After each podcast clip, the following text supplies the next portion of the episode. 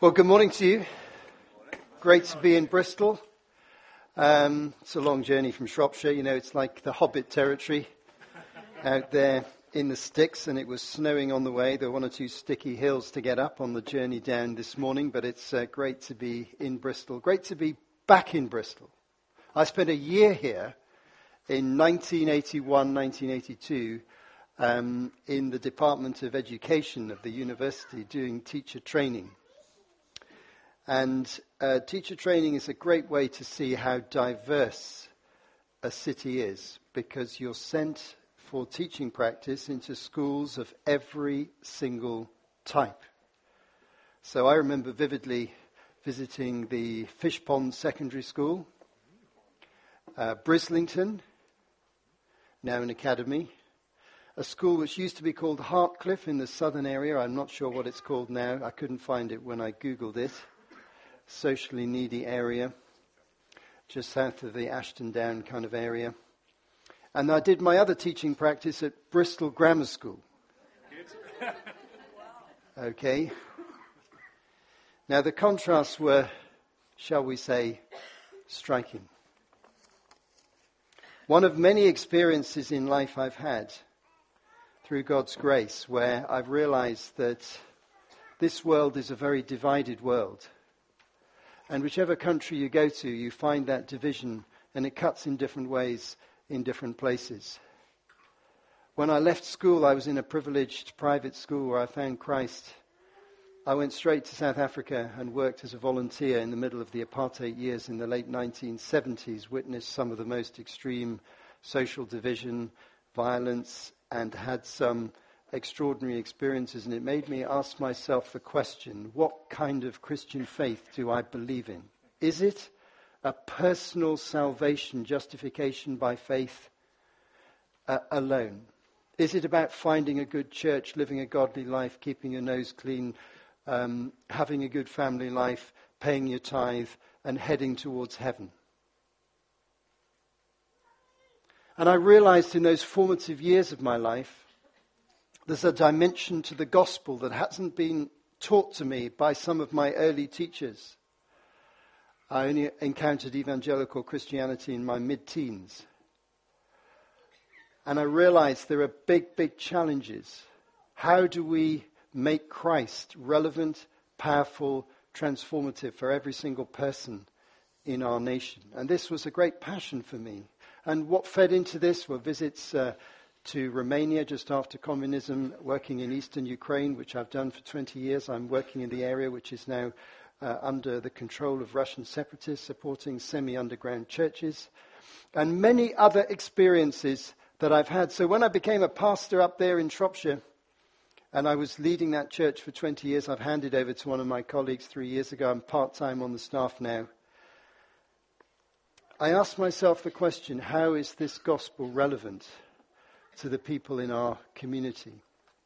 And to cut a very long story short, it led us into buying a significant uh, building and turning it into a community center. It now has, it's like got three buildings on the same site. We have a very large community projects building, and we run the food bank and lots of other resources for the whole town.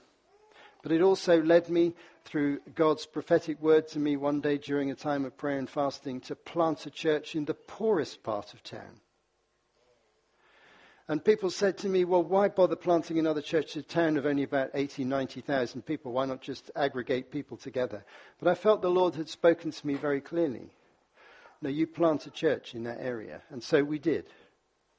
It had its ups and downs. But as we speak this morning, that church has a vibrant congregation in the poorer part of town, has started some social enterprises to help some of the kids who've dropped out of school, has seen people come to Christ in that area who probably wouldn't come to our main church. And we planted another church in the north of town, and between those three churches, another church was planted in a town called Telford. And so, as we gather this morning, that little network uh, that came out of that ministry uh, represents about 450 or 500 people gathered worshipping the Lord. On my journey with my church, I asked myself the question where are the needs? And I very quickly identified debt as an overwhelming challenge to our nation. And so we started operating in the area of food banks. Long before the Trussell Trust had been founded, we had a food bank. And we started with money advice, and then we developed life skills and all sorts of things to help people, realizing that many people in our nation are submerging into debt. And we started working with the elderly. And we've had four different phases of working with elderly and needy uh, elderly um, uh, in our town over those 20 years. And then we branched out into all sorts of other areas and saw people finding Christ, finding help, and seeing the church as relevant. And so now in our town, if you ask the people in the council or the charity sector, the third sector, or in the housing associations, almost everybody they know about what we do. We are engaged with them. We are in dialogue at the top level with the council. We have a representative of our church just starting as probably the only member of the charity sector engaged with the top council staff on a project they're just starting now, which is how do we prevent levels of poverty increasing in our area? And we were chosen as the spokesperson, uh, the spokesperson for the community activists. That's where the body of Christ should be. And we just carried on in Shropshire. I mean, Shropshire's just, as I said, it's like the Shire. It's like the hobbits just carrying on quietly until Gandalf suddenly rolls up. And uh, that was my life. Until in 2011, a gentleman called David Stroud, who used to head New Frontiers UK, was a good friend. He said, I'd like you to help our churches across the nation with engaging with social action. And um, to cut a long story short, this led to the development of a project which is now called Jubilee Plus. And it's a team, a national team. We started writing books, conferences, training events. I've got a couple of books here uh, that we've, we've authored The Myth of the Undeserving Poor and A Church for the Poor, which you can access at the end of this meeting. And I've got a booklet here about our work. I'm not here to advertise our work, jubilee-plus.org if you want to go on the web. That's just the introduction. I just need to get that out of the way so you know who I am. But this, this mission got so much into my heart and I'm, I'm traveling right across the country. And in the last few weeks, by the way, I've been in inner city Liverpool. I've been downtown Stoke. I've been in leafy Winchester. And shortly I'm going to Edinburgh. And so uh, there are so many places I go to. And I see wonderful groups of Christians and churches who know, like they know in their heart of hearts, that there are more dimensions of the gospel that they want to live out in their communities without abandoning anything else that they've always lived and stood for. And our journey as a, as a team is to help people to find a way of doing that really effectively. Let me just introduce you to my team. I think they're just going to appear on the screen just very briefly. Uh, one of them sitting here, Pete and Sue, of course, are in City Church in the other branch. Um, Andy at the back with a black shirt. He's from Durham. He's an economist and he's helping us with our research. Natalie at the front. Natalie Williams is a journalist and a media specialist, co-author for me, and then our administrator at the front. And then Steve over um, to your right is from Bournemouth and he's helping us developing a particular project with the elderly currently. Most of their time is given voluntarily. We travel the country and we serve churches like City Church here in Bristol. Let's turn to the scriptures. Our time is short, and I want to use every minute to the very best uh, to serve you. I want you to turn, please, with me to Luke chapter 4, to a familiar text, but I want to analyze it in a perhaps a slightly unfamiliar way, and just to help you um, get into um, a key part of the narrative of Jesus' life. Luke 4, and I'm going to read, in fact, from verse 14, um, but we've put up on the screen um, the key section that we're just going to look at in a moment. This is the very beginning of Jesus' ministry. He established his base at Capernaum, little fishing village where Peter lived with his family, um, rather than Nazareth, his hometown. And this is his famous homecoming, having been down to the Jordan, uh, been baptized, started his ministry, went back to Nazareth um, to the people who knew him as Joseph's son, the carpenter. Jesus returned to Galilee in the power of the Spirit, verse 14, and news about him spread through the whole countryside. He was teaching in their synagogues, and everyone praised him.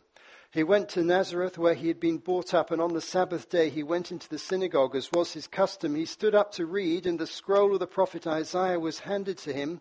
Unrolling it, he found the place where it is written, The Spirit of the Lord is on me, because he's anointed me to proclaim good news to the poor. He sent me to proclaim freedom for the prisoners and recovery of sight for the blind, to set the oppressed free, and to proclaim the year of the Lord's favor. Then he rolled up the scroll, gave it back to the attendant, and sat down. The eyes of everyone in the synagogue was fastened on them. He began by saying to them, Today this scripture is fulfilled in your hearing. You'll be familiar with this text. We call it the Nazareth Manifesto. This is the place in which Jesus defines his mission more explicitly and definitively than at any other place. This is at the very beginning, and he says what is going to happen. He says what's beginning to happen through his ministry. And if you look at the text from Isaiah, I want to give to you the five different components that we can see in here. They're all sitting in the text. They may not be explicitly obvious to us, but as we think about them, they're all there. Number one, to proclaim good news to the poor. This is obviously a, a reference to the direct proclamation of the gospel with a particular focus on, the, on those in need, incidentally. To proclaim, so the evangelistic direct communication of the word of God is always at the forefront of the ministry of the church. Would you agree with that? Nothing can ever take away from that.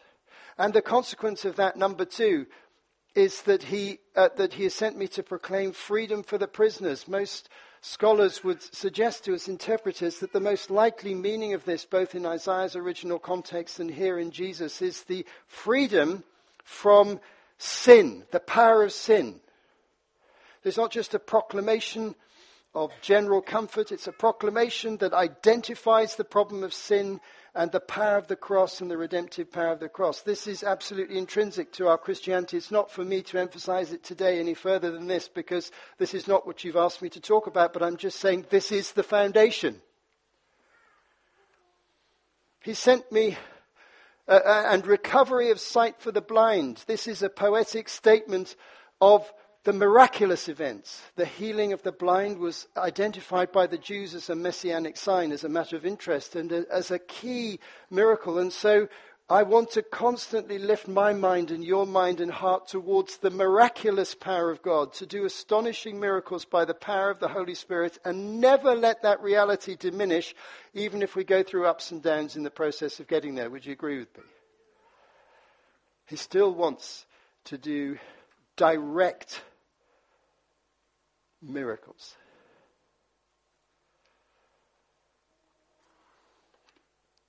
To set the oppressed free. The oppression that Jesus often spoke of was the oppression of demonic activity. And so we don't want to be mealy mouthed about this and we don't want to be ambiguous about this. There is a dimension of oppression in people's lives that is brought about by the activity of the enemy. And so Christ comes to break that oppression, however small or large it may be, whatever its manifestation, that's part of our proclamation. We don't want to be ambiguous about that, do we? There's four things. Now, that's four messages we could spend. But I'm not here to talk about any of those four things, although they're absolutely critical. I'm here to unpack the final phrase, which most people hardly notice, and ascribe a kind of poetic uh, feel to, to proclaim the year of the Lord's favor. And to try and work out what this could possibly have meant to the original congregation of the Nazareth uh, synagogue and what it might have meant in the pen of Isaiah as he wrote this prophecy 700 years earlier, we have to go back to the Old Testament. What was the expression? What would that expression mean to a Jew versed in their scriptures, the Hebrew scriptures? The answer is very clear. There was a year in the law of Moses marked out as utterly unique in the cycle of Jewish life. known as the year of Jubilee, described to us in Leviticus chapter 25. And most interpreters, if they are connecting this passage accurately and closely with the Old Testament, will, you'll find, to come to the conclusion that in fact Jesus is making an inference, a reference to the year of the Lord's favor being the year of Jubilee. But what was the significance of the year of Jubilee? The significance of the year of Jubilee was that indebtedness was overturned and particularly bonded labor. You know, I'd had a hard time on my farm. I couldn't manage it anymore.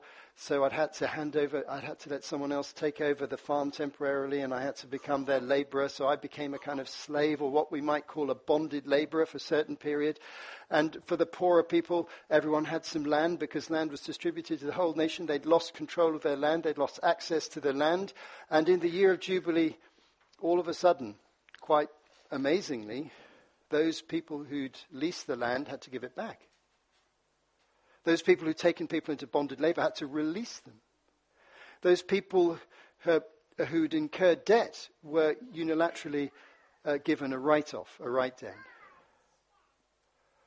So the year of the Lord's favor had a remarkable social and economic flavor to it. And it basically meant that in, in, in Judaism, if they followed the law of Moses, which they didn't always, but if they followed the law of Moses, no one would ever get too rich. And no one would ever get too poor. Because the person who accumulated had to deaccumulate. They had to give back unilaterally. And the person or family who'd fallen on hard times through their own fault or through natural disaster or some unexpected circumstance were given an amazing hand up, a redemptive moment. And so the levers of state, so to speak, were used to provide an equalization of the inequality, not in a legalistic or a communistic or a prescriptive sense, but in a generic economic sense. And Jesus predicted that in his kingdom of the new covenant, not based on the law of Moses, but adopting the same dimensions of spiritual transformation in a new context, something similar would happen. Where an opportunity would be provided for those who had too much to give it away and share it through the church and the kingdom.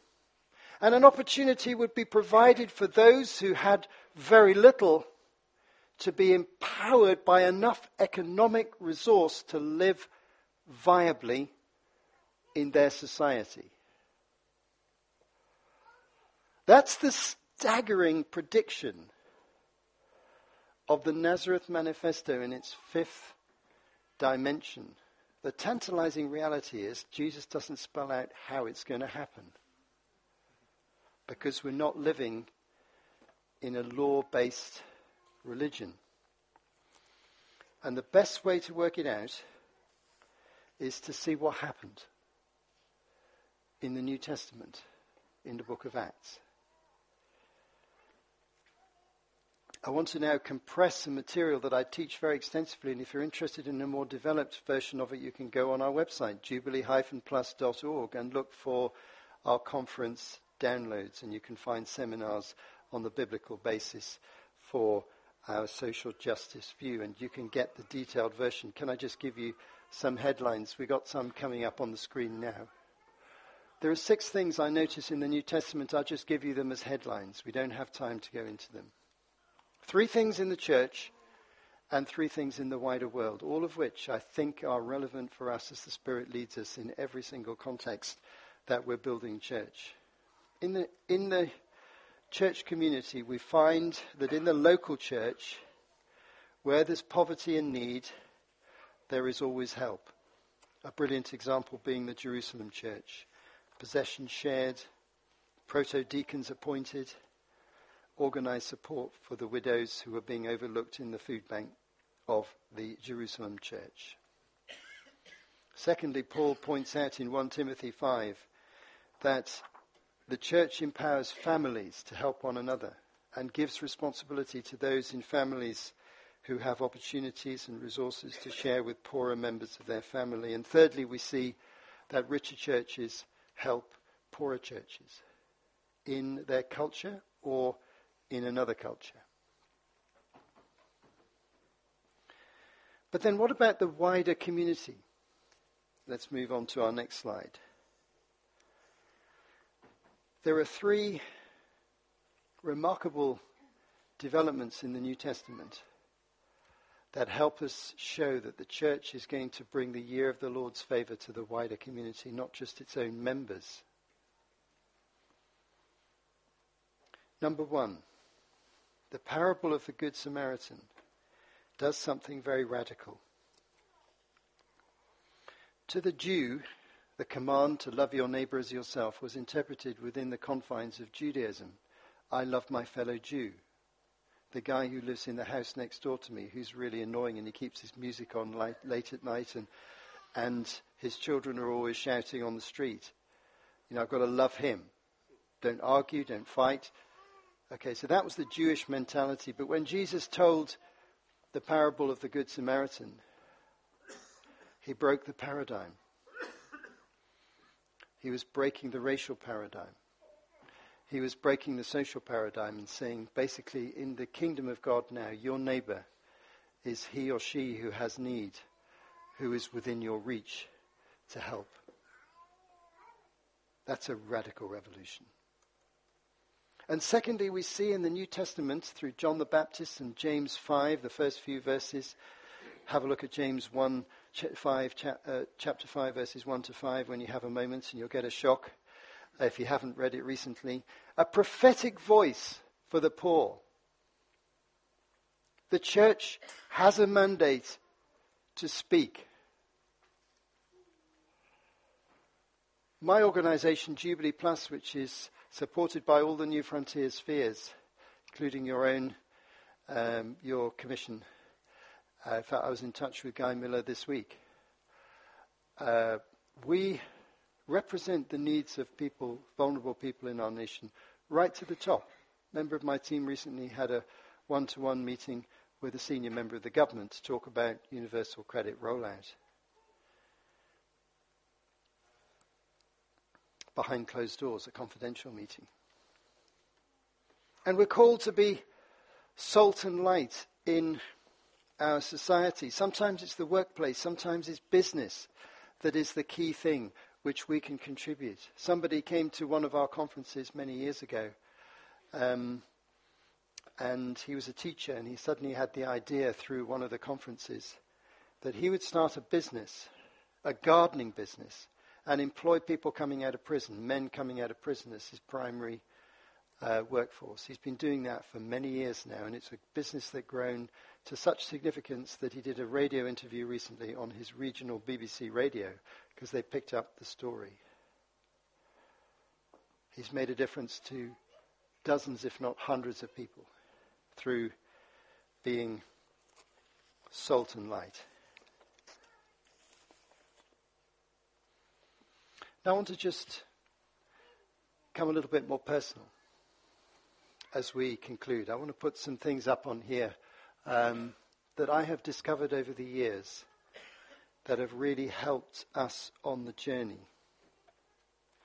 And can I say to start with, however a well resourced church you are, however small church you are, whether you have a building or not, and I speak in many different contexts, I always believe that with social action, start where you are, do what you can and integrate it into the DNA of the church. It's not an add on for a few enthusiasts. It's one of the five dimensions of the Nazareth Manifesto to bring the year of the Lord's favor, even if it's only to two or three neighbors, a few elderly people, some people in a particular need that you're able to identify. And God will always multiply those things. But what I've learned talking to thousands of people over the years, the last five years in different contexts, is that a lot of this is about the heart. It's not just about theology, it's about our hearts. And that's what I've had to learn on the journey. And here are six things that I feel are about our heart attitude. Number one, simplicity. Seeking to even reconsider our lifestyle choices in the light of the urgent needs that are around us is a good discipline. My wife and I have done that on several occasions. We've simplified our lives to make more resources available. Second thing is generosity. Very often, the generosity of the church is geared towards the ministries of the church, the mission of the church directly, and that is extremely important. But there is a New Testament dimension of generosity, which is being generous directly to those who are poor. A couple I know discussed this with me once privately, and they said, we're, we're so touched by this theme in the New Testament that in our finances we have a separate budget to give to a crisis budget. We save a little bit every month, and we, when we see a crisis, somebody in need, we've already got a budget to give them something. The third issue for me has been the most important in my own life. It's what I call proximity. How close are we to human suffering? Well, some of you will be very close to it, just by the nature of your work, your family, or your life. But it is possible in our culture to be insulated from things that are happening even very close to where we live. I remember a very powerful experience I had at my first university where I, I, saw on the street a man who always positioned himself on the street. He was begging. Begging the students is always a good trade. They're more generous than the rest of the population.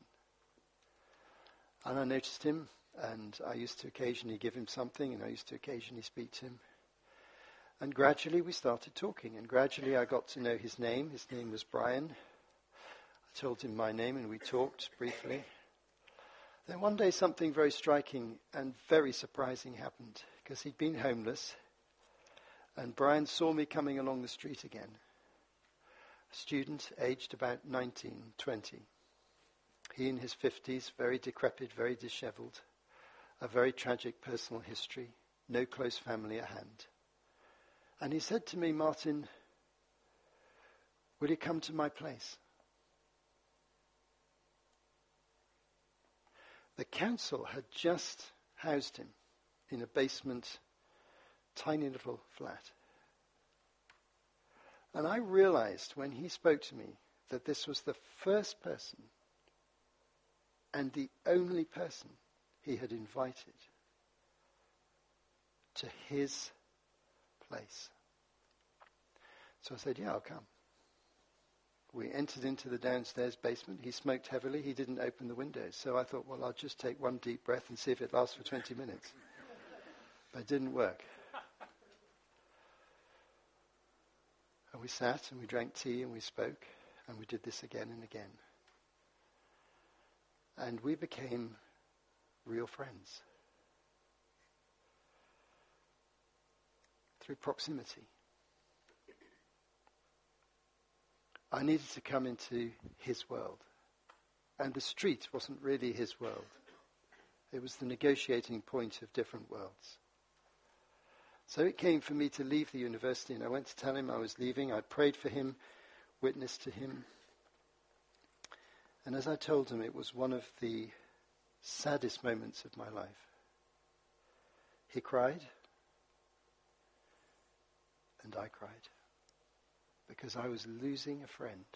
I had to go and live elsewhere. Proximity was changing me. And the beautiful thing about Jesus is the proximity he had to people. You follow that through the Gospels as a theme. The sheer closeness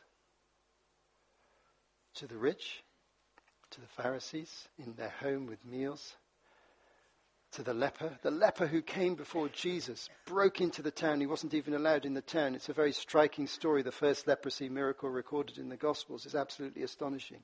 He broke into the town and he came and he, he, he flung himself before Jesus on the floor. And, he's, and, and if, if you're willing, heal me. And Jesus' word was,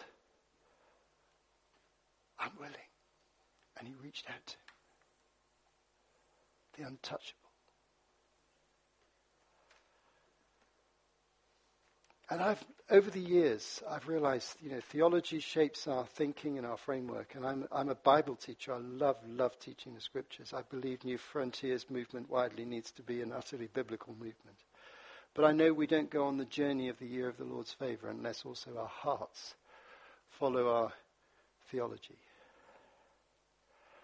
So proximity is important. Community, doing things in community, not just a one man band strategy, we need a plan. Churches can create plans. And we also need expectancy that God will do miracles because working with people in need can be a tough ride sometimes. But there are many gems and many wonderful stories. And I've seen many of them in my own church and other churches people whose lives have been changed, who've come literally from the gutter. Think of a member of my church who was found homeless on the street begging in London by a Christian lady who witnessed him. He was an addict. He ended up in an addiction recovery Christian center near our church, came to our church, found Christ. He's now a well established member of the church with his own family. but he was in the gutter. Brothers and sisters,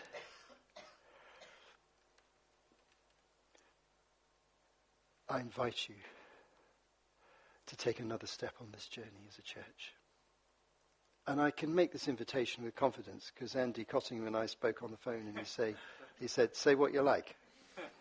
I don't know Andy that well, but I guess. And so I'm saying to you,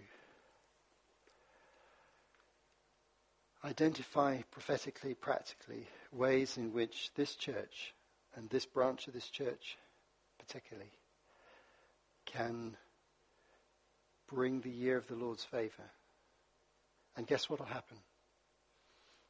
It won't just be blessing individuals, bringing some to Christ maybe.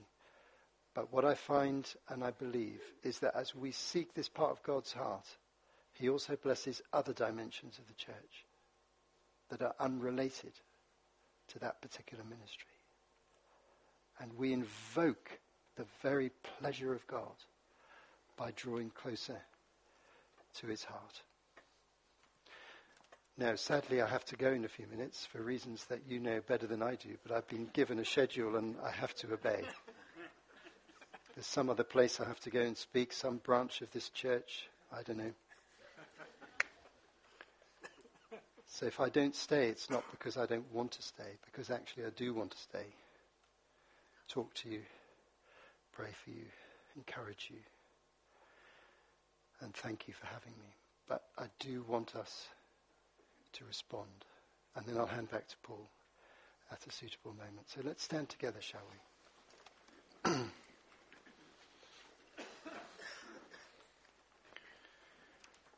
and I do want to be very specific and I want to say, if in a, in a specific way you feel there's a call in your life to be something different, to do something different to what you're doing now, you just know it, then I'm going to invite you in just a minute, a few seconds' time, just to come and stand here at the front. I'll pray over anyone who might stand here. I won't be able to talk to you individually, but others can do that.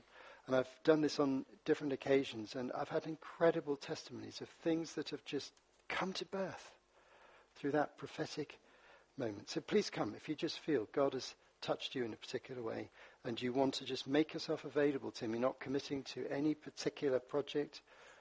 Just give you a moment if anyone feels that's me.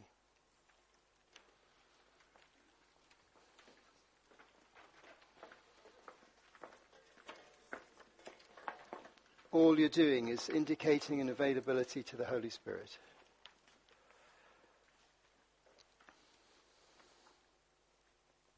Okay. For the rest of our congregation, let's stay really focused. You know these folks, of course. Why don't you, if you're a believer here today and you're in the main congregation, just raise your hand towards the front, just as a sign of affirmation and prayer of blessing, because I think the real miracles are going to happen. People are going to start out in things. People, are, there's going to be ministries launched. There's going to be neighborhood things happening. There's going to be things at work that are going to change. So, Father, we come to you now. We thank you for these few moments we've shared together.